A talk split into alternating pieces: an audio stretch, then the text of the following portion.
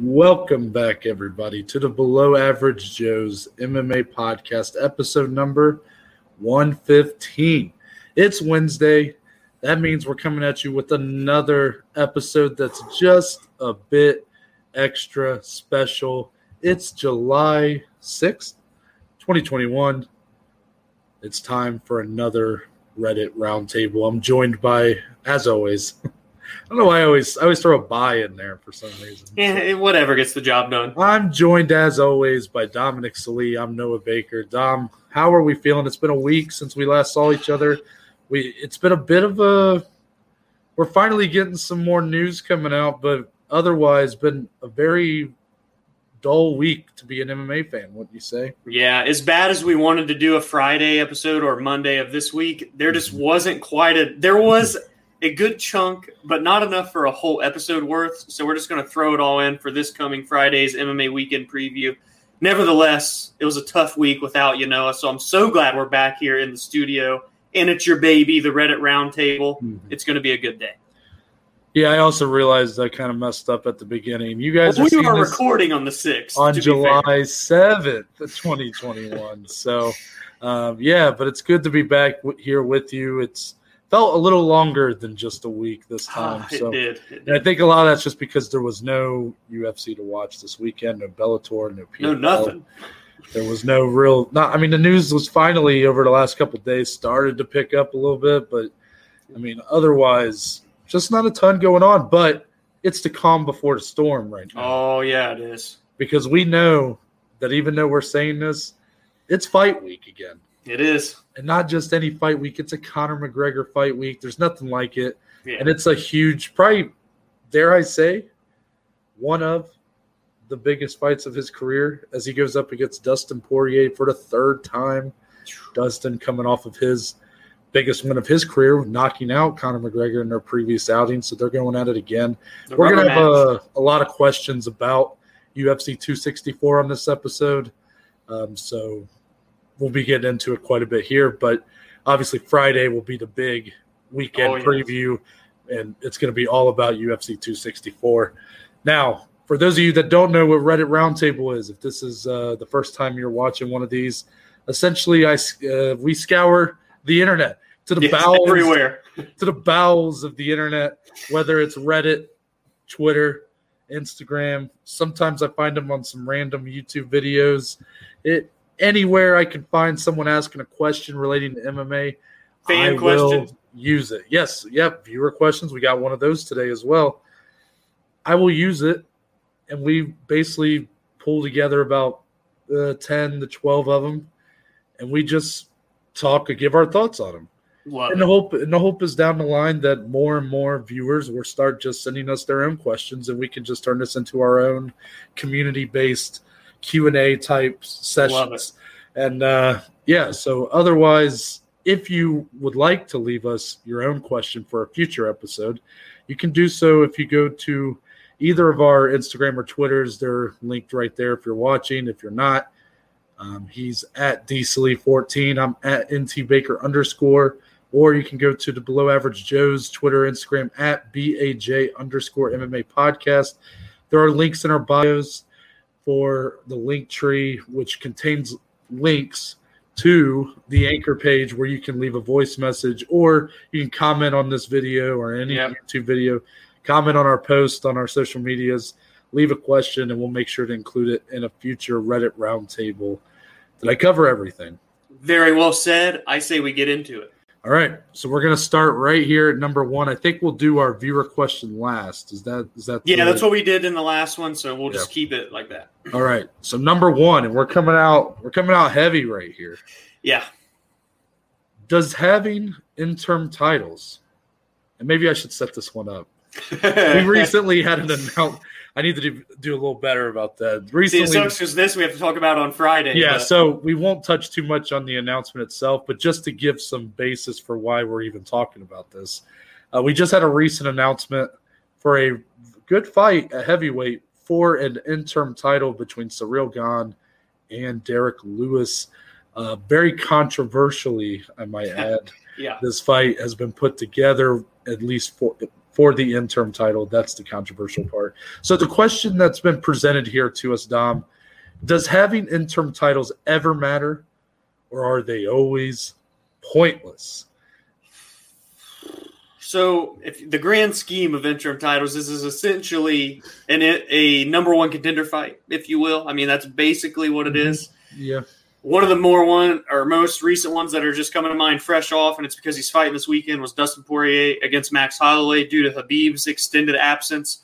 A lot more uh, going on in that one though with Khabib. He was suspended with all the crazy stuff that happened in the Conor aftermath. So that one made sense. You need someone to at least have an interim belt to determine who's going to fight for the undisputed. But really, at the end of the day, you don't even need a gold belt. It's just a number one contender fight. That's all it is. Is it pointless? This one feels pointless. The one that we're going to talk about Friday between uh, Lewis and Gane feels very unnecessary, very pointless. I think this is a very egregious example. Yeah, it's one of the most unexpected, unnecessary ones. So, in terms of just some of the other ones we've seen, like I guess the way, not just the UFC, I mean, Bellator just brought in Yeah. their first. Like that makes champion. sense, you know? Mm, I guess for me, maybe I'm a little harder on these titles because I personally just look at it like you have one champion, right? Yeah. Now, I understand where I think an interim title can be of value or be worthwhile is if you have a let's say back when Anderson Silva in like 2011, you know, the guy had held the belt for how long at that point? Five yeah, years. Was on the tear. Yeah. you know, just at the peak of his of his stardom. Let's say he goes down with like a torn ACL or Mhm. something, out for 12 months, 12 to 15 months. In that situation, you put an interim title in place because you don't want to strip a long-standing champion, Right. Yeah. but you want to give other guys an opportunity to fight for a title. Yeah. So then it, it's still in a way it doesn't feel it's it's never to me though going to feel like a Real. legit title. Yeah. And I I I, I um and I don't think there's any way to really fix that. I really don't. Because you crown a champion. So then you go, well this is the champion because they are not available. So you're basically saying this is the second best that our division has to offer. It just it, it inherently feels less valuable. Like anytime someone retires and their resume might have an interim title, I still just look at it like they never won a title. Right. Does that makes sense? Yeah. Like I told you, we talked about Dustin Poirier, and we're going to talk about this on Friday. So I don't want to like get too much into this, but for Dustin Poirier, we talked about like if he wins Saturday, you know, what could that do for him in terms of top Legacy. ten, Yeah. yeah, all time status? And I said, well, I would never put someone in my top ten who never won a title, An undisputed title. Yeah. but he did win an interim title. That's just to me, that's just that it wasn't intentional for me to say it like that. It just that's how it came off because that's I see the point, though. You know.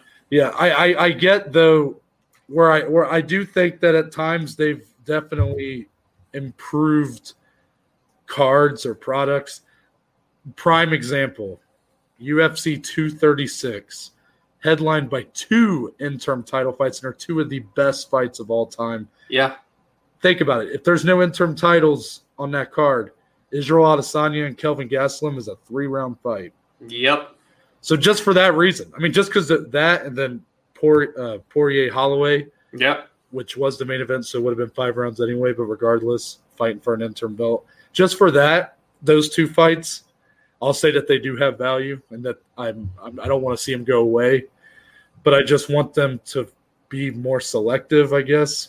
Yeah. And I get it. At the end of the day, you want to put a card, a, a, a title on these cards to boost its value, get some pay per view buys up. So I'm sure that's part of the reason. Because this August card, we know Nunes And As- Pena.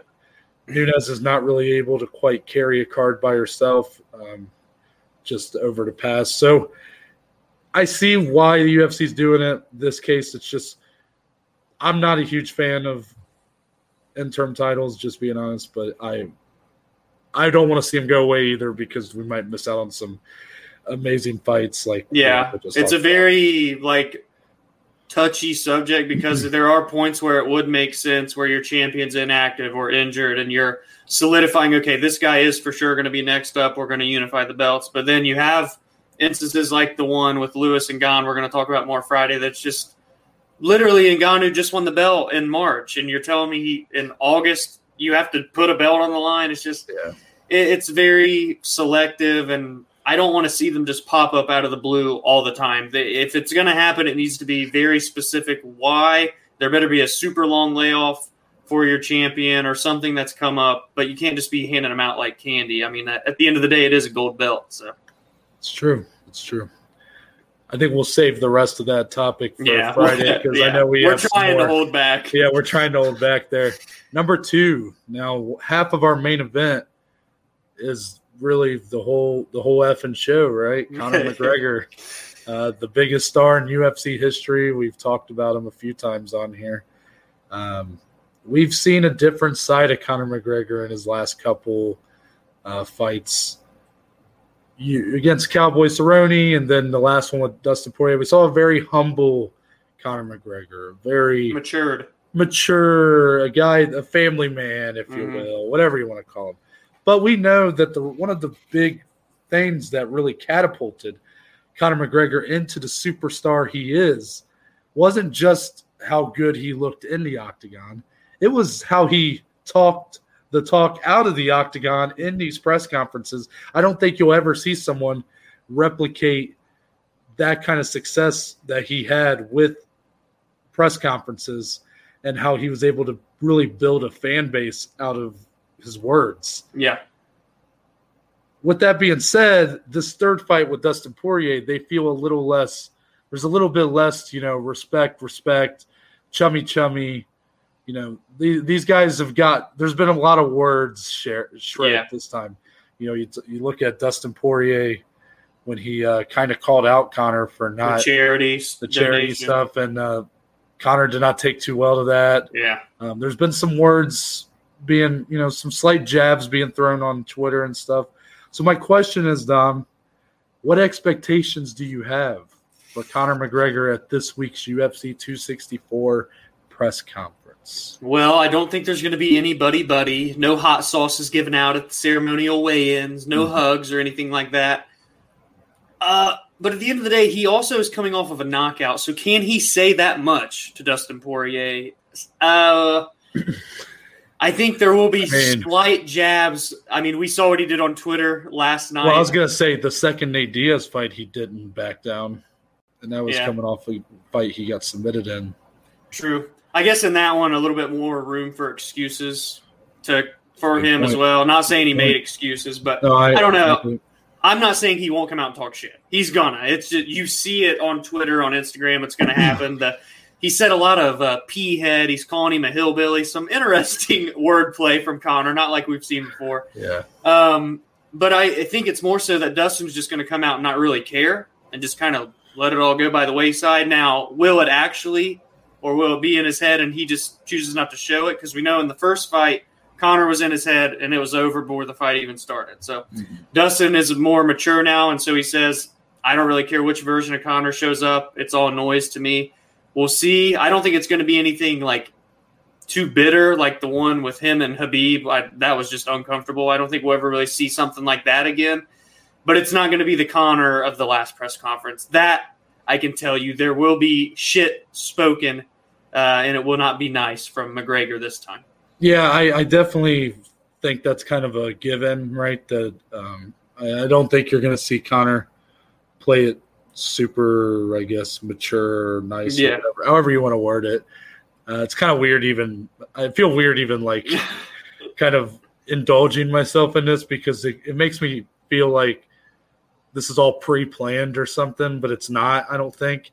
But for Conor, what I what I what I foresee here, I think he's still going to be more mature. Yeah, I think you're, you're going to see a lot of like subtle jabs, like yes. a lot of a lot of that like he'll he'll talk very calmly rather than his usual back in the day anyway aggressive vigor. Yes, it's just gonna see someone like who he's gonna speak with a little salt behind his words. You know, it's just yeah. gonna be like it's gonna be like these jabs that everybody knows is like a jab, but he's just going to play it off like he's just speaking facts or whatever. Yeah. And you know, Dustin, he's admitted in the past he hates all the fight week uh, stuff that doesn't involve the fight itself. So he's not going to be enjoying himself in any of these press conferences or any the weigh-ins. None of that. You, you body language experts, be warned, stay away. yeah. You you can't look at you can't look at Dustin Poirier's posture or his the way his eyebrows move at the fucking way. Is he making eye contact? You know? like it, it's just it, the guy does not enjoy the Yeah. the the promotional side of the sport so it's it's just not going to look well but i i'm looking forward to this press conference i'll admit it the last one look as much as i've been maybe of a critic at times of some of these guys that tend to just really talk a lot of shit and it just feels fake and forced that last press conference was kind of boring so Yeah. it was a lot of respectful. The best thing that came out the last press conference was Dan Hooker calling Charles Oliveira Charlie Olives. Charlie, yeah. It was the best thing that came out of that whole press conference. For me. Yeah, man. So if it's if this one, I'm at least more intrigued to watch it. I'll admit that. You know, that's Yeah, I mean, at the end of the day, when would we ever pose this question for any other fighter unless it's Conor? Like, oh, what do you think? Uh, it feels weird. So is going to do at the press conference. That's why it Like, feels weird talking Yeah. about it. It really is just a Conor McGregor fight. We get such an aura. You just like feel it all throughout the week. We're all the way over here in Ohio. We're not even in Vegas for the fight week or nothing, and you just feel like something special is happening. It's always this way. Yeah. Sticking with UFC 264, but looking more at the undercard, we have a lot of prospects that are looking to really break out here, giving getting a quite a rub, quite a shine on a Conor McGregor card. And my question is, which prospect um, with the win on Saturday should be on everyone's radar? Well, no, I'm going to go with the 24 year old undefeated 10 0 Ilia Topuria. He's going up against Ryan Hall, one of the most dangerous submission aces in all of the UFC. You know, this guy's 8 and 1, 36 years old, a true veteran, but we just haven't been able to see uh, him fight very much. And we're going to probably talk about this a little bit on Friday at least, but this is a guy that has had so much untapped potential. We'll never truly get to see how great Ryan Hall could have been, no matter how much he continued. Yes, right. But for Topuria, 24 years old, but he's already getting a billing on a Conor McGregor card on the prelims against a guy like Ryan Hall. I think it's saying a lot for what the UFC uh, thinks in terms of a high ceiling for Topuria. And truthfully, I think he can really come out here and make a statement. It's a name that you're going to want to have on your radar should he get the job done against Ryan Hall. Yeah, for Topuria, the guy looks like a beast. He's he's a quite the buzzsaw. He's, he's so well rounded. really good everywhere. Uh, but we know how specialized Ryan Hall is. We know what Yes. he's going to want to do here. He's going to look to pull guard or drag down Topuria into his into his game. His jujitsu is spectacular. There's no doubt about it. Um, he's probably. I mean, he's he's a better striker than you know someone like a Demian Maia. So he's at least a little more modern. But Yeah. he recognizes where his his path to victory is, and he really only looks to win in that way. Right. So, with a matchup with Topuria, it's dangerous for both guys. I mean, Topuria is actually a two to one favorite going into this fight. Is he and I'm- really? And I'm shocked. Wow. I'm really shocked by that. That he is he is actually quite a favorite. I really a lot thought, of recency bias playing in there, you know. When you haven't seen I- Hall fight in two years, I guess I, know, that's it's- shocking. it's weird because for a guy like Ryan Hall who has fought so scattered about the last five or six years, you know, has really never stayed consistent with any sort of fighting schedule.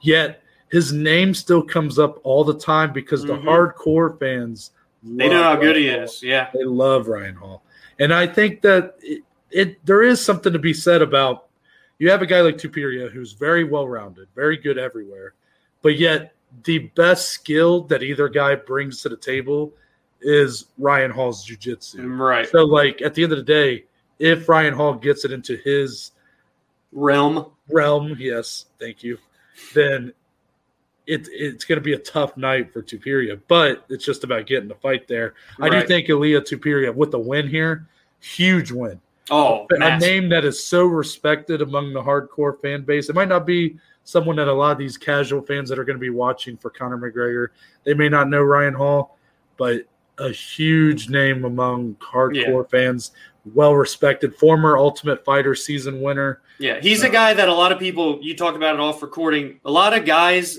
that are ranked in this division don't want to fight Ryan Hall. So part of the reason of his inactivity is yes, he gets injured and has bad luck, but also he seems to have a hard time getting fights. So and I and I do think that if and we I said this when he beat BJ Penn and then when he beat um, Darren Elkins after, I said if this guy gets more consistent, I think he can really still make a run, even though at that time he was already 33, 34. Yeah. Now he's 36.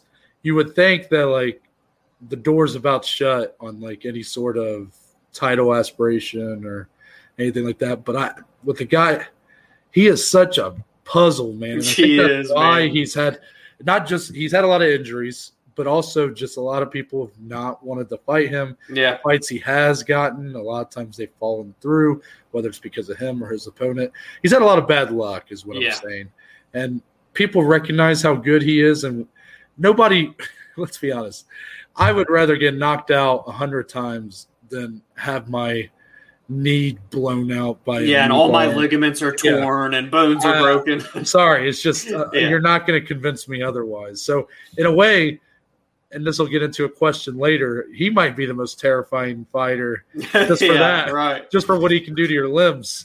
Exactly. Yeah, but I'm going to give a shout to uh, another fight on the undercard.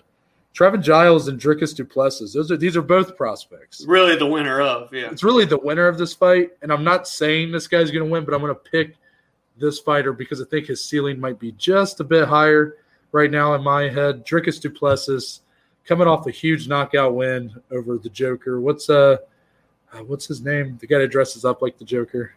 Oh, uh, Perez. yeah, Markus uh, Perez. Markus Perez. Thank yeah. you. So, uh, you know, that's a guy who's been around for a while in the UFC. Yeah. Uh, Dricus looked amazing in that fight. Um, guy comes in with quite quite a pedigree to him. He's a really good kickboxer. I I foresee if a win here, I think this guy's knocking on the door top 15 already. Mm-hmm. And that's only two fights into his UFC career. So it's obvious, even with Trevin Giles, who's this might be, I, I, don't know off the top of my head, it's like his third or fourth fight in the promotion. So yeah. it's, obvious so the winner here is uh, the UFC might be buying in a little bit to yeah, him. So that's a battle of prospects, truthfully, yeah. that one. Yeah, for sure. Moving on from there, we're gonna we're gonna get away a little bit from UFC 264 for a second. We'll come back to it but just some some more, some more fun ones.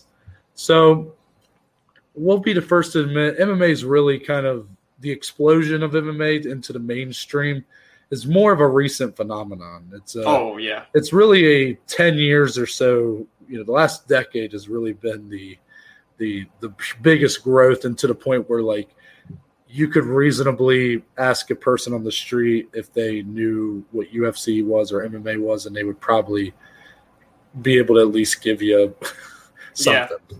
you know. Uh, so because of that, this question involves recent years. So we'll say since 2010 or whatever. Why have we not gotten more movies about MMA? And I think to kind of carry to to to put this question into a under a microscope, compare it to boxing, where boxing movies have remained consistent over the last decade or so, and and have some classics too. And classics, you got the Rocky movies of before, but in recent years, you got the Creed movies. Southpaw is one that you talk about. You know yeah. how much of a fan you are. I really liked it too. Um, I feel like I've seen some other boxing movies that were really good, but regardless, they've remained more consistent over the years. While for MMA, there's two movies that I can tell you off the top of my head, Ed, and that's Warrior in 2011 and then Here Comes the Boom, the Kevin James comedic, yeah. comedy vehicle in 2012. Um, you know, you had Foxcatcher. That was a, a, movie about Olympic wrestling back in like 2015, but more so because not really about it. It's Olympic wrestling involved, but not. It's yeah. Explain unless you've seen it. So, what do you think, Dom? What's what's the real reason here? Why why are MMA MMA, it feels like it's just as popular as boxing. Why can't we get MMA movies? You know, I think it is just because it's still not as mainstream as basketball, as football. I mean, for example, I mean, we're getting a Space Jam movie remake here in July, literally mm-hmm. this month, you know, so a basketball movie. Um, and, you know, football, baseball, all that stuff. It's still not there, obviously, right? So I'd say that's probably the biggest reason. And also just like, do actors want to partake in MMA movies? And because I know, um, like Halle Berry did a movie with Valentina Shevchenko. It's not out yet, but like she had to go through and do all the MMA training and wanted to mm-hmm. make sure everything was right and stuff. So I'm sure that plays a factor. Do actors want to fully indulge into essentially becoming an MMA fighter for you know five six months, however long it takes to shoot the movie? And of course, the Kevin James movie is kind of a comedy uh, at the same time, but I'm sure he even had to do at least a few things here and there physically. So maybe that's a factor. But yeah, the biggest thing has got to be just mainstream. How many eyes are we going to get? Are we going to really bring people into the box office? To see an MMA movie. And I know we're talking about movie. I will say there is a really good show, uh, Kingdom, uh, based on MMA. Had some pretty big name actors and actresses. I enjoyed that one. Unfortunately, that got canceled even after three seasons. So even a show wise, couldn't go super far. Mm-hmm. I think it is just the sport is not quite on the level of even the boxing and the basketballs and footballs and all that stuff. But as the sport continues to evolve, as younger fans pick it up, that's what will, I think, push it forward in the future is the younger generation getting behind it now. So yeah, for my for my side, I'm not going to compare it to like basketball, football, baseball because I I mean that's we're still a ways away from that level of popularity. But I do think there is something to be said. You know why why is it that boxing remains so consistent at the movies and not MMA? And I and I think the biggest reason for that is boxing has proven through the Rocky movies, and I mean, you've got movies like Cinderella Man's really good. Yeah, um, they've proven that they are very they perform well at the box office. Mm. They've proven it. However, MMA movies, and I just mentioned two, Warrior, I know did really poorly at the box office. I don't know about Here Comes the Boom. Kevin James, you know, maybe it did all right. At least a big name person, but yeah. But um, you know, I don't remember it being a big movie. You know, I'm a you know I'm a guy that follows. Oh, you're a big movie guy. Big movie oh, guy, so I definitely follow it. And I, I, don't remember that movie was definitely kind of a blip on the blink and you miss it type mm, yeah. movie. So I think it's a lot of it's just MMA's not proven that it's valuable as yeah. a as a entertainment asset. As you know, you would think though now that they have this new ownership group that came in in 2016 mm-hmm. that are so heavily involved in Hollywood and entertainment in general, yeah, you would think that there would be a push for that. Um, we did have talk of The Rock doing a a, oh, yeah. machine Mark Kerr movie. Yeah, um, that's kind of fallen off the face of the earth, and ever since that got announced, I've not heard anything about that movie ever since. Um, but you know, it's The Rock. That man's out there doing a million things at yes. once. So um, I will say, why we're on movies, we do see a lot of MMA fighters though branch out and do movies, not MMA movies. But like uh, Bisping, yeah. Max Holloway, Valentina's doing the Halle Berry movie. Well, even back in the day, Randy Couture was in the Expendable yeah. movies. Uh, uh, Rampage Jackson was on the A Team movie, did the Mr. Yeah. T rule. So we have seen that. So yeah, I don't know, man. It is just kind of a question that's up in the air. Will we see more in the future? Yeah. Will they flop? Just maybe. We'll see. There'll never be another Rocky, that's for sure. Well, you know, there could. Hey, man, uh, look, uh, I'm a huge Rocky fan. It would be cool to have the MMA version of Rocky. That would. That's what I'm saying. Like it just maybe the sport's still just like Rocky. Just it feels so triumphant. yeah. Like classic. I don't know if MMA can really feel like that yet build that storyline, find like, that right person. MMA, you know? if because you look at MMA and its its roots are in like honestly, it's kind of cleaned itself up over the years. Yeah, but it started as being viewed as some of it's its own promotional fault as the seedy underground, you know, yeah. fight to the Barbaric. death. Yeah, yeah. So it's cleaned itself up to a point now, or at least in people's eyes, it's became a cleaner sport, even though it's really the same thing. Yeah. Um, so I don't know. Maybe you can't really do a boxing's version or an MMA's version of Rocky because Rocky just feels so yeah. classic, so yeah, clean. So tr- like I, I don't know how to explain it. It just feels there's a certain feeling in that movie that I don't know if can be replicated in a sport that's so as new, right, as, as ripe as a as MMA is. But I want an, I want an MMA movie right now. Yes, the next big hit, we'll do a movie breakdown Dwayne whenever the Johnson. time comes. Dwayne Johnson, get in there, brother. Yes, grow that hair out. we need you to be Mark Kerr, damn it. Yes, come on. Now moving on from there. This is a question I, I teased just a little bit ago, talking about Ryan Hall. We have seen Dom some scary, scary fighters come through MMA over the years. Um, some have at times fallen off and have become a little less scary, but some have maybe remained just as intimidating day one as they were when they walked out the door.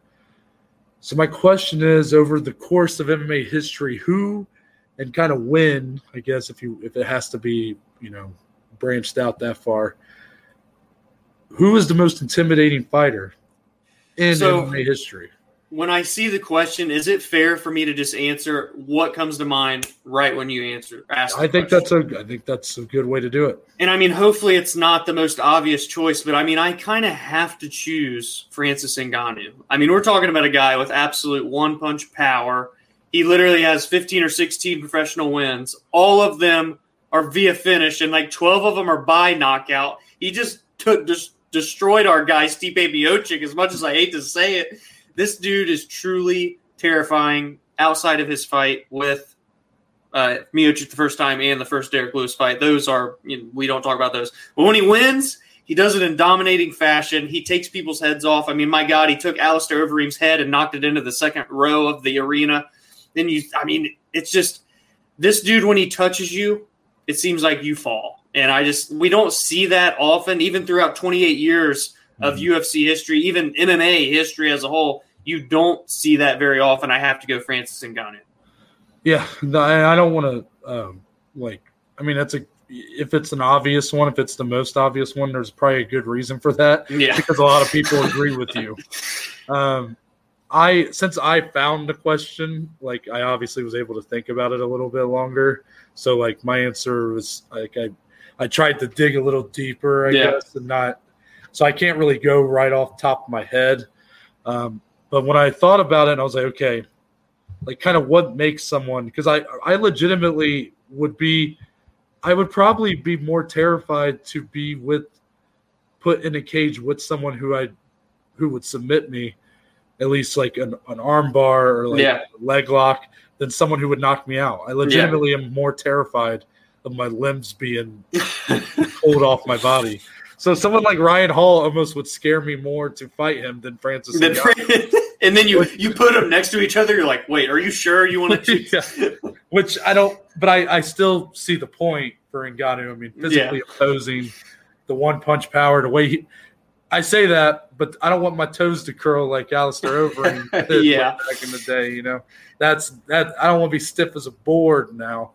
So when I think about it, it's just like who had the presence for me. You know, when I when I watched them get into the cage, or in this case, ring.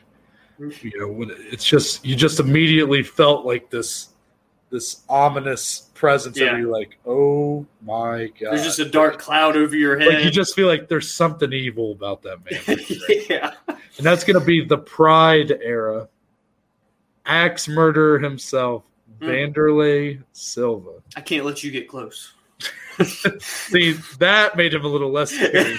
once Chael, once Chael got top mount with some flip flops, it, it, just. Hence kind of, why Noah chose the Pride era version. yeah. um, but Pride era Wanderlei Silva, there's nothing like him, man. He's not the biggest guy in the world, but a guy who, when he came in, he just his face said murder. Like he just said, "I'm going to murder you." Like that's yeah. It's intimidating to me that a guy could flip it. Like to have that kind of uh-huh. mentality uh-huh. that that when you're in the when the when you're in the cage or when you're in this case the ring, um, you just flip a switch and it's like I am not going to stop. If this ref doesn't pull me off, I'm not stopping. He chose violence every time he stepped into an octagon or yeah. cage or a ring. and uh, I mean, that just scares the shit out of me. That like a guy has to. That's what the referee for. It felt like for a Wanderlei Silva fight, the referee was put in there because if legitimately, if there was no ref in there, he's not stopping.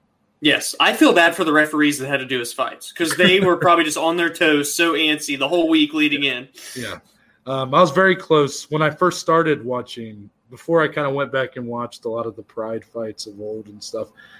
Yoel Romero was the one for mm. me. That's that's a guy who scared the shit out of me. However, kind of like Ngannou, their personalities outside of the octagon are so lovable. Gentle giants. Yeah, that it's like, okay.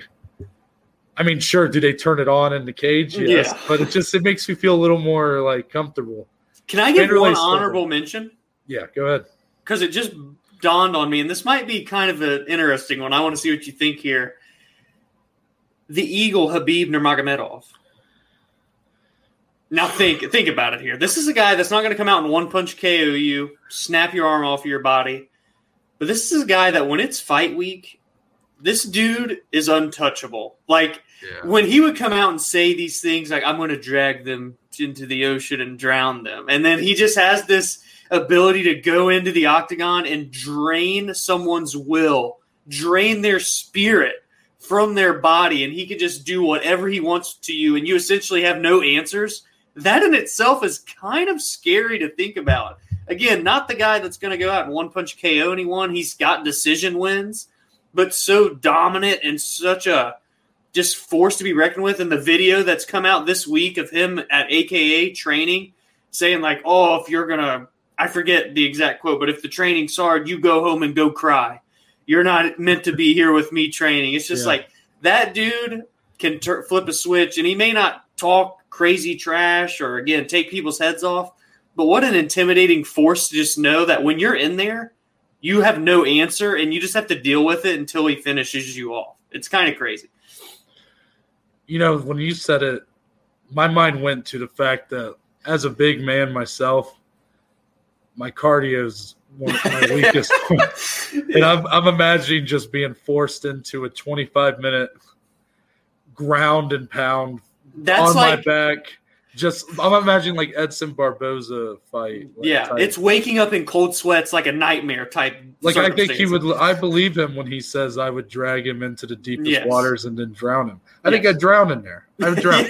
yes. So I, I don't want to drown. I have no interest in drowning. I love uh, it. Anyways, uh, this is a fun one. I actually got this from Morning Combat, another uh, I'm sure most of you that are listening or watching have probably heard of them. Luke Thomas and Brian Campbell. Check them out. Yeah, a little bigger than us right now. You know. yeah. But uh, they talked about this on their podcast, and I thought it was really cool topic. So I thought we'd bring it here. Name two fighters who have yet to fight each other that you could see having a future trilogy of fights. This carries over from our trilogy conversation True. from last Wednesday. So it's still topical. We got and Saturday. carries into a trilogy. Yeah. yeah. So two uh, fighters, and this doesn't have to be UFC. Hint, hint. I mean, there's a might be an obvious one. Yeah. For outside the UFC, I don't know if you're you might not be thinking of it right now, but I'll let you pick up on that one. I'm gonna go with one that is scheduled but technically hasn't happened yet. That kind of intrigues me that there could be a potential trilogy because I think both guys are so good and so elite in their weight class. What are your thoughts on a potential trilogy down the line? Of course, the first fight having not happened yet between uh, featherweight champion Volkanovski, Alexander Volkanovski, and Brian Ortega. Because I'm very intrigued at how their stylistic styles will play out uh, in this first title fight come hopefully September, I think is what we discussed and was rumored. So I just think that the way both guys carry themselves, they have they're always going to have this season the Ultimate Fighter behind them. We've seen it's begin to pick up a little bit, a little bit more chirpy. So there is a bit of a rivalry that is brewing. They're ultra competitive. Two of the most elite level guys, of course, throw Max Holloway in there too, the top three, and then there's a pretty large gap, I feel, at least at featherweight. And you got Volkanovski, who's as well rounded as they come, can wrestle, can strike, can grapple, do all the good stuff. Then Ortega, known as the jiu-jitsu ace, but you see his fight against um, Korean Zombie last year where he really flipped a switch and looked better than ever on the feet. I think it is something that, you know, come September when they fight for the first time, it might not be the last time we see him in there with one another. Kind of a random one, but I don't know. It's just the way that they match up with one another. It's going to be kind of random no matter who you pick, right? Because it's That's these also two true. guys that never fought before. Yeah. Um, in this case, I, I don't think that's one that's like too out there or anything like that. Um, my only, I guess, hold up on it is if I see two guys fighting three times in their career, and the first one's going to be for a belt in this case for Ortega and Volkanovski, then you have to imagine the next two are probably going to be for a belt. Yeah. I just don't see. I don't know if I see those two holding that top spot when you have a guy like Max Holloway just waiting right there. Um, I guess it doesn't have to be that way. It could be, you know, they're they're not fighting for a belt. Maybe it's a number one contender fight at some point. I don't know. I just I, I think Max Holloway has a trilogy that's still yet to be resolved with Volkanovski technically, which might end up turning into a best of five for all we know. Yeah, no kidding. So um, it's I'm not. I, that's the only holdup I have. But uh, I mean, otherwise, it's. I definitely think that uh, Ortega, with the growth he's shown, like that, that stylistically, that's a very interesting matchup for a set of three. I'm going to go with this is one that actually was presented on Morning Combat, so I'm not the first one to bring it up. It's a fight that's already booked, but hasn't happened yet. It's a Bellator matchup. I, I Patri- knew it. Patricio Pitbull, AJ McKee. Yeah. I mean, how how are my, how would I go with anything else? yeah. I mean, these two, and it, we, who knows? This first fight might suck, or it might be super one sided for Pitbull, and then it's just kind of like, well, you know, that was fun. But I just really could see, even if Pitbull wins this matchup the first time, hmm I really could see him and McKee just having fighting, kind of like GSP and Matt Hughes back in the day. Yeah. The first fight, you got, you know, Pitbull, who's the established veteran, the top of the division. And then you got McKee, who would be the GSP in this case, the young, really trying to, you know, Hungry the, the, fu- the future, if you will, Yeah. but maybe just a bit too soon. And he gets taken out in the first fight. However, he brings himself back and takes that top position in the next two fights and wins the trilogy. That's how I could really see that happening with someone like AJ McKee. It could essentially was- turn into like a passing of the torch. Yeah, of. this this could maybe be too soon for him in the first one, but then six months, a year, whatever from now, he could be right back up there and just a smarter, more mature, Mhm. more experienced fighter. It's Yeah.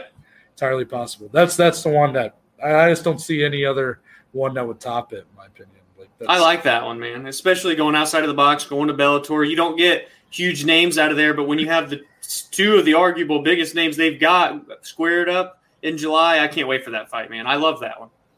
We're gonna transition back to UFC 264. You guys thought we were done? We're not. Nah. One of the biggest prospects on that card that we didn't bring up earlier, because he's on the main card, is Mr. Sean O'Malley. Yeah. Scheduled to fight Luis Smolka, is now fighting Chris. Chris last I, name Yeah, I forget how to say it. starts it. with an M, but I don't. Yeah, Mm, yeah. we'll figure it out on Friday.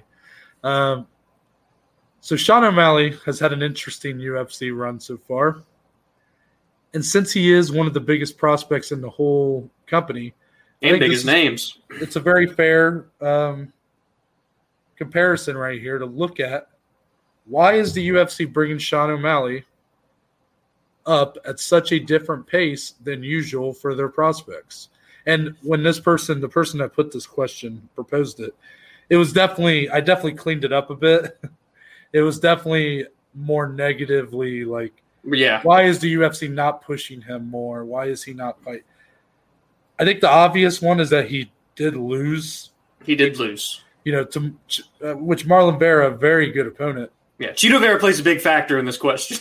I mean, he does, but I mean, okay, to go, so you lose to, to Marlon Vera, and then after that, he fights. Um, who did he fight after that? It was uh, Um, who's the guy that Thomas Almeida. Yes. Thomas Almeida, a one time looked like another really big prospect, but a guy who hadn't won a fight, I think, since 2017 or something he was like on that. a three He's- fight knockout loss Yeah. streak. and it carried into Yes, that yes. one. It carried over in this fight too. So then he goes from Thomas Almeida to scheduled Luis Smolka. Is Smolka, in your eyes, a step up from Almeida at this point, or Mm. did you feel like that was just more of a lateral step, or is he going back? Is he going down? I'd say lateral is a good way to. When they announced Luis Smolka, I was very surprised because I really thought, well, maybe they are going to do like a top 15 guy at this point. And yeah, He bounced back from the loss to Cheeto. Cheeto's ranked now, so you know, and it, yes, it- he. I think he legitimately lost Cheeto, but people say the calf and the leg, and he walks around with a 13 and 0 shirt still. Get into that all you want, but I thought he was going to bounce back, and he did against Almeida. And then I thought, okay, number 15, number 14 guy, we'll see what they do.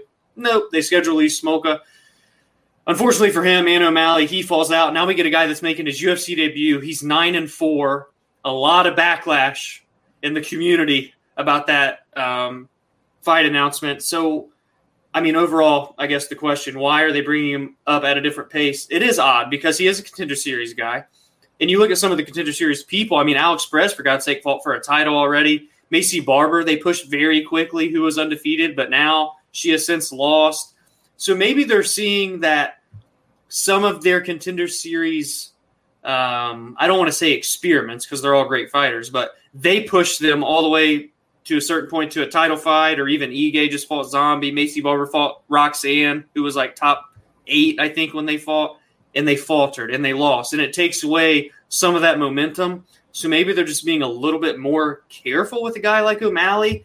But he has such a loyal, well, he has like a love hate fan base. You either love the guy or you hate the guy. I mean, we're pretty in the middle. I mean, I enjoy listening to him talk, and he's Yeah. really good in the octagon. But it's just it's it's odd because there there is star power here more so than those other contender series people. I will give it that. So maybe that's why they just they know what right now at his current skill level, what's a good stylistic matchup and what's a bad one. I don't know. I do think a lot of his fights are to his benefit stylistically. Um, I, I I think people are being a little unfair on the UFC and on Sean O'Malley for his late replacement opponent here. I get it; it's a guy making his UFC debut, but like, I don't know what you guys were really expecting. I mean, if it like, it was kind of proven that he obviously the Ricky Simon fight like that. Ricky looks kind of silly in that in that exchange. I'm just to be honest. Like Ricky kind of calling for the fight, but then it's like, oh, but you can't. You have to fight at 145 or 140, whatever he said. Um, it's like I don't know. I think if I'm Sean O'Malley, I'm to stick to bantamweight. Mm-hmm.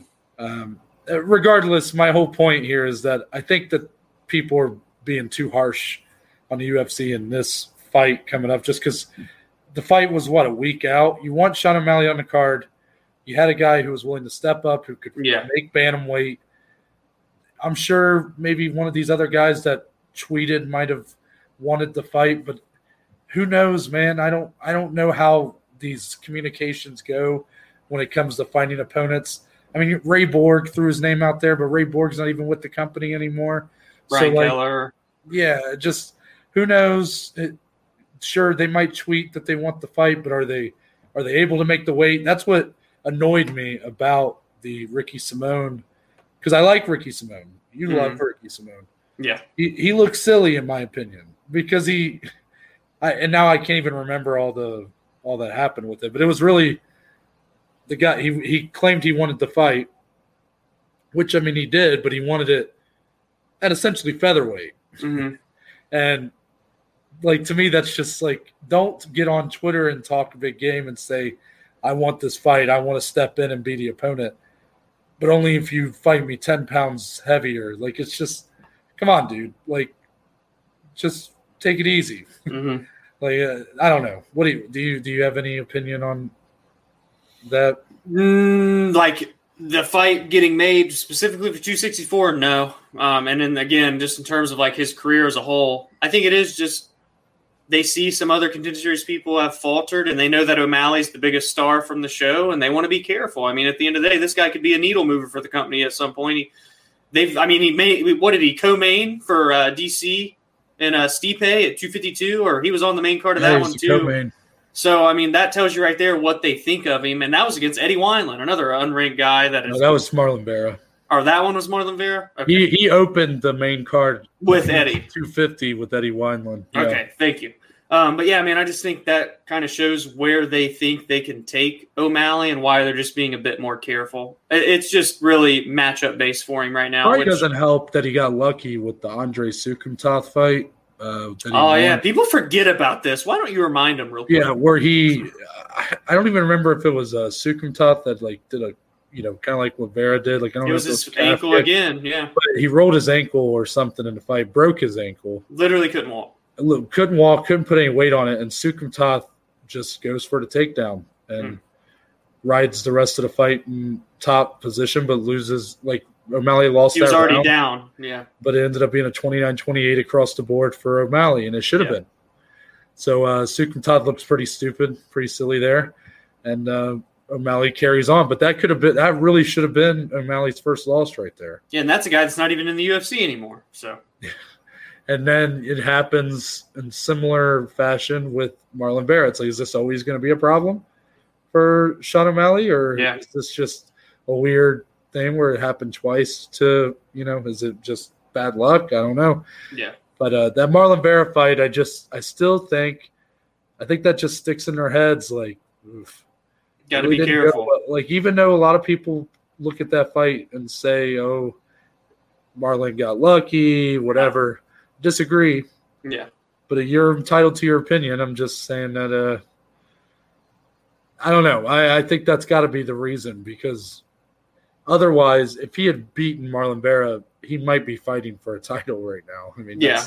truthfully speaking, uh, I think that guy was getting the Conor McGregor route to. I mean, you get your first test really. If he would have passed it, they would have probably given him top five or top, uh, very close to a title contention fight. after Cheeto. Yeah, I Yeah. definitely think that. Yeah, I agree.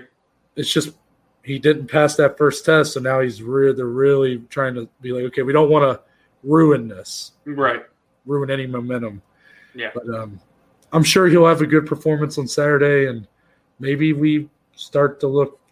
Hopefully, we start to look towards maybe a top 15 level guy next. And if not, we're in for a very, very big betting upset. Just saying. Just be on the lookout. yeah, that's true. that would be crazy. Anyway, Let's get into some sad questions. uh, this is where I leave, and you guys just look at my background. so I. I, I, I kind of regret grouping the two most somber questions at here the end. At at the end, we do have a viewer question that's a little bit true. more positive. However, this one feels. I honestly feel kind of bad talking about it, so we'll we'll be brief on this one. Yeah.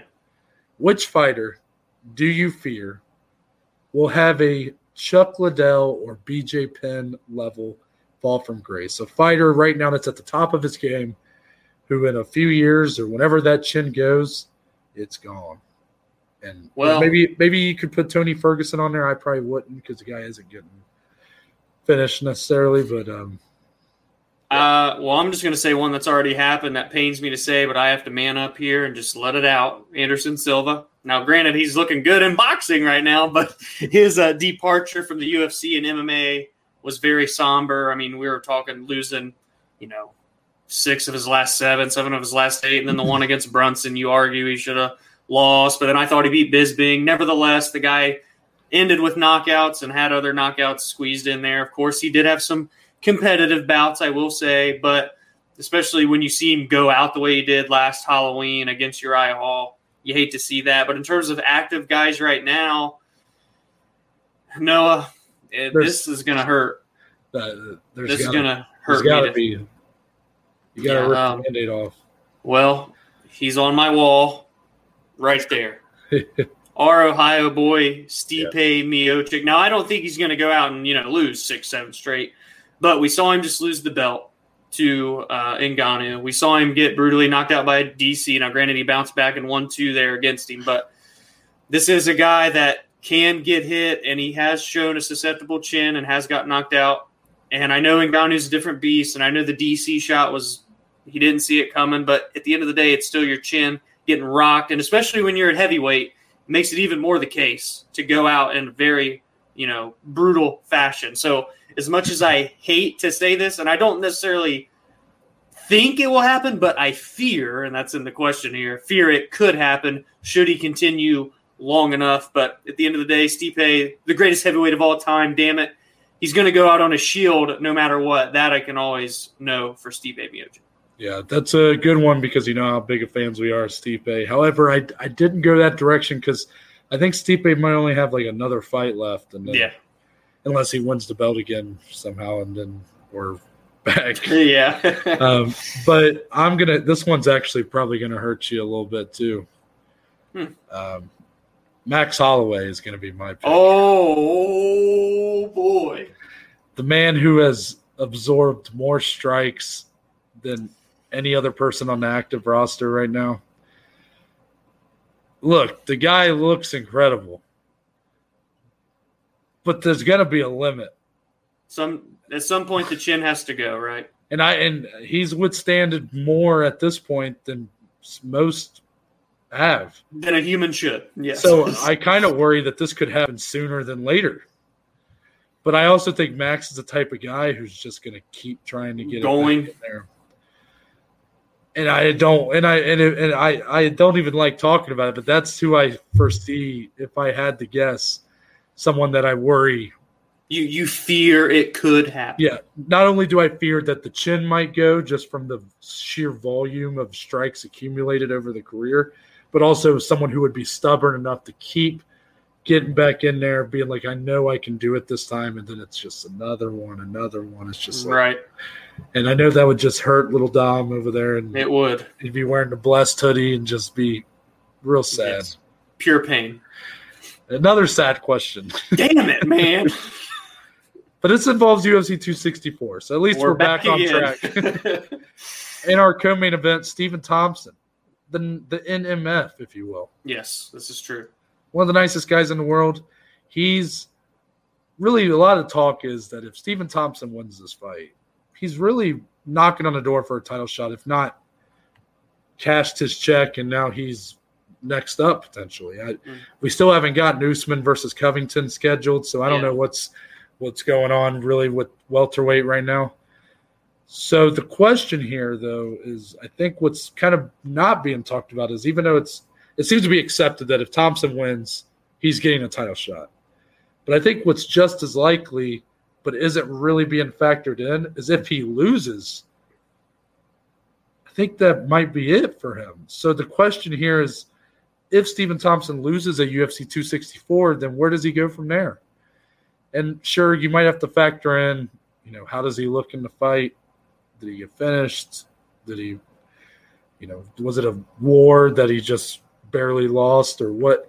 You know what I mean? Yeah. But I, I think uh, for me, if he loses this fight, and I'm trying to think of it like regardless of if he, how close it is or whatever, I just think that at his age, and as being a guy who has fought for a belt multiple times in his past and didn't didn't win it, I think that might be about it. Like really, do I really foresee him after if he loses Saturday? Do I foresee him fighting another top contender? I don't know. I really could see if he loses, I could see him and Masvidal happening. Actually, that would be. Dare I say, do you believe this is a crossroads fight then for Stephen Thompson? It is. It's got to be because, sure, everybody wants to talk about that, how good of a place he's in. Because if he wins, title shot. Yeah. But if he loses, there's no title shot. Yeah, I think that's something I can't fight. agree with you on. Is I think if he loses, he won't get another chance to fight for a belt. Yeah, I agree. I just think, uh, yeah, I don't want to go too far into like, you know, I'm not saying we have to talk about what's what opponents next or whatever, but more so just we agree that a title shot would probably be all but not All but happen. done. It would essentially be fighting. You know, I mean, do you think he would still fight, you know, some relative high contenders, or do you think he tries to f- find some maybe more money fights? You know, maybe he tries to go fight a Diaz or a Masvidal. Like, is that in the cards for him, or Uh, I can't see Wonder Boy in like a money fight situation. I think he, I mean, again, you did, you do have to factor in his age. I mean, he is 37, 38 years old. He's been competing very, very long. He's been doing MMA since he was three. So, because this guy was an undefeated kickboxer, has like 100 kickboxing fights. I mean, he's been through the ringer. So, yeah, if he loses here, I think maybe not retirement. I don't want to say something like that, but he would fight other up and coming guys. I mean, we saw his last two fights were essentially that Luque and then Geoff Neal, I think it would be fights kind of like that should he lose to Gilbert Burns here. They're just going to really try to feed him to the the next the guys that are coming into the top ten. Yeah. Yeah. So he's going to be more like a gatekeeper almost. Yeah, and he said that is not in his plans. That is not what he wants with his career. Hmm. So he's got a big statement to make at UFC 264. Yeah, I'll be very interested to see if he does lose, kind of what where his head's at afterwards. Is he? Yeah. Is he in his head? Has he already accepted like my next loss is I'm done, mm-hmm. or is it, you know, keep trucking business as usual? What is it? You know. Yeah. We're gonna wrap it up here. We're gonna bring it back to a little more positive note. This is our viewer question. Yeah. Shout out to Michael, guy that we graduated high school with, or we went not with, but yeah, yeah I mean we went to high school with him. Um, good longtime viewer of the podcast, so appreciate the support. His question's about Henry Cejudo, Dom. Yes. I, mean, I know you already know this, but I'm just setting it up because I'm talking to you right now. And um, Henry Cejudo, a guy who literally from the moment he retired has not stopped no. barking and chirping at people. What a guy. Um, so this question is if Henry Cejudo returned, could he win back the flyweight and or bantamweight titles?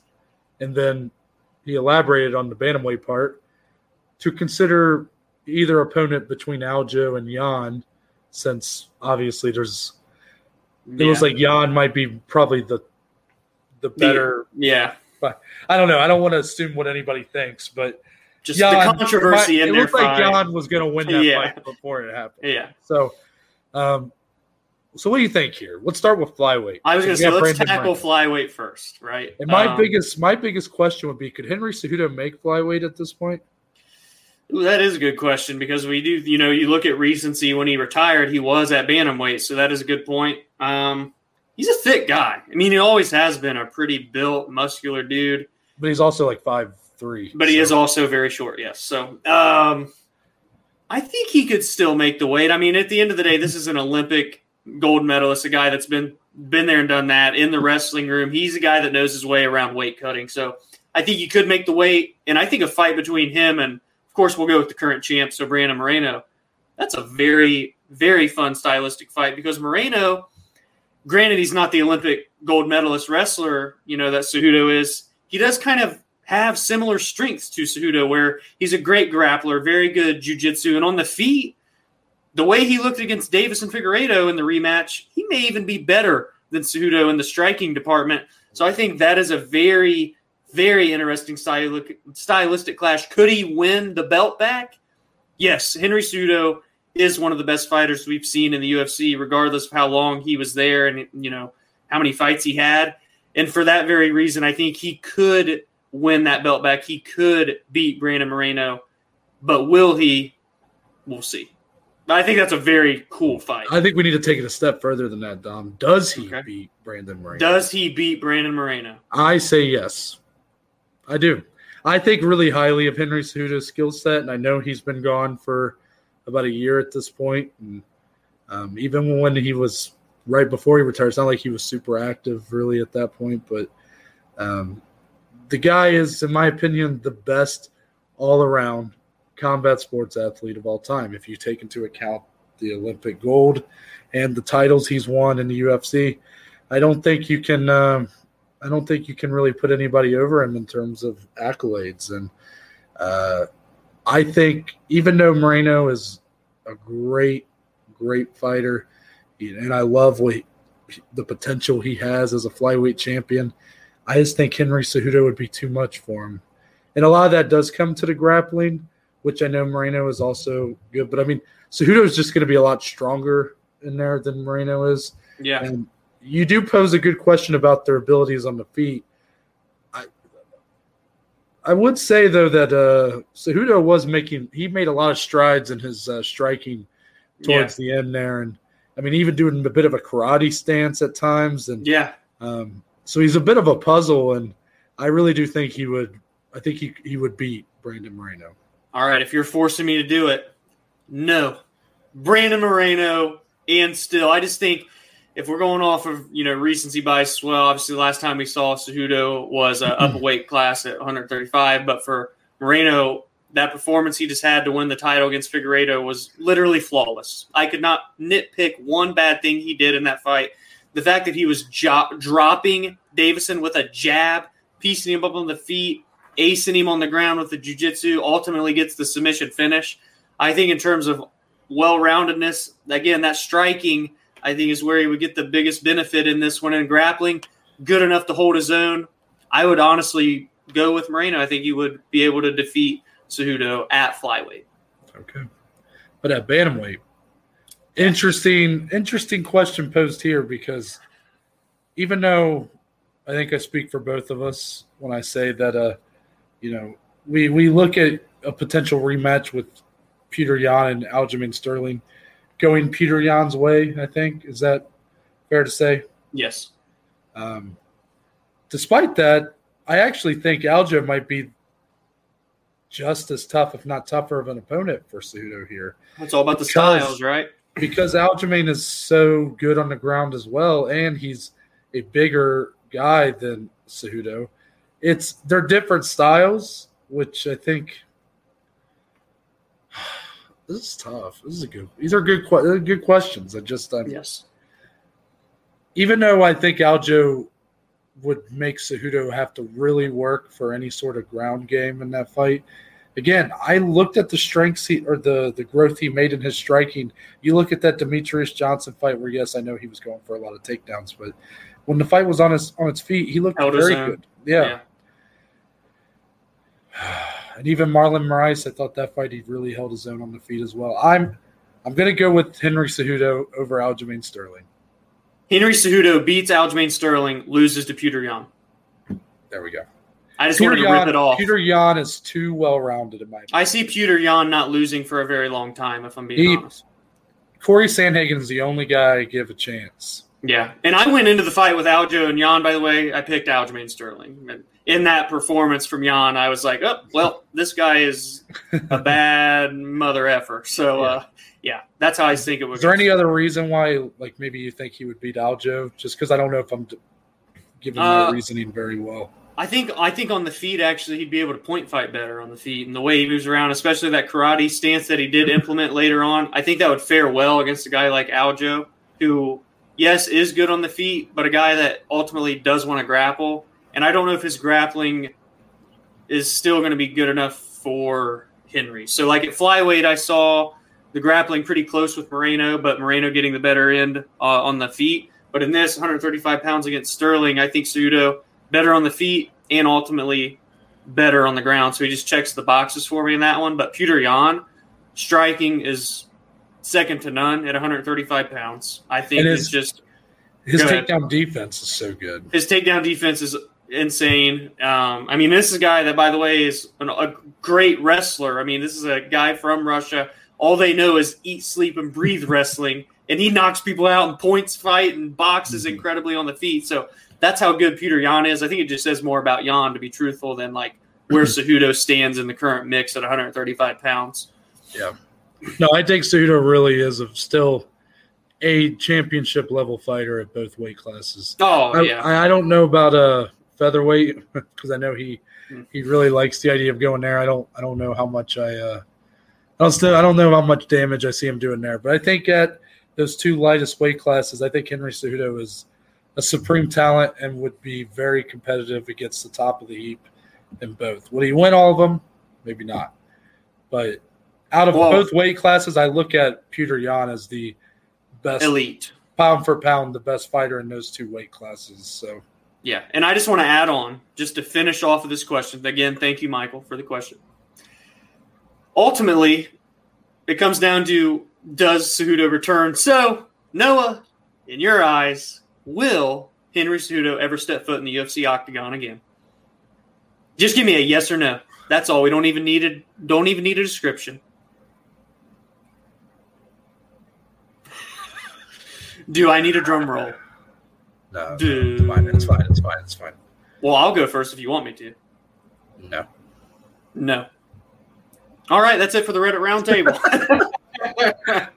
so, thank you guys for listening or watching today's episode, episode 115, MMA Reddit Roundtable. Um, again, you can leave your own questions by either commenting on maybe this video or any of our social media posts that you'll see, or you could leave a voice message and we'll include it in the podcast if you go to our anchor page. Yes, please do. We're going to plug now. First, I just want to say Friday MMA weekend preview, but the only big thing happening this weekend as far as events is UFC 264. Mm, so it's going to be it's going to be just like the good old days where we yep. deep dive these UFC cards. So we're definitely going to be going deep on that one. A lot of fight announcements too to go over. Yeah, and anything that happens between now and Thursday. True. We'll have to wait and see. But until then, Dom, tell the good people where they can find you on social media. You can find me on Twitter, on Instagram at dslee14, and more importantly follow us, like all of our stuff, interact with us, vote on our polls. You whatever I say, you just go do, please. you can find the podcast on Twitter, on Instagram at BAJ underscore MMA podcast. And for me, you can find me on Twitter, Instagram at NT Baker underscore. There is a link in my bio to the link tree that gives you all the links to all the platforms that the podcast is on, along with social media platforms. And the anchor page, as I just mentioned, is on there as well. That's it. We're out, and we'll see y'all on Friday.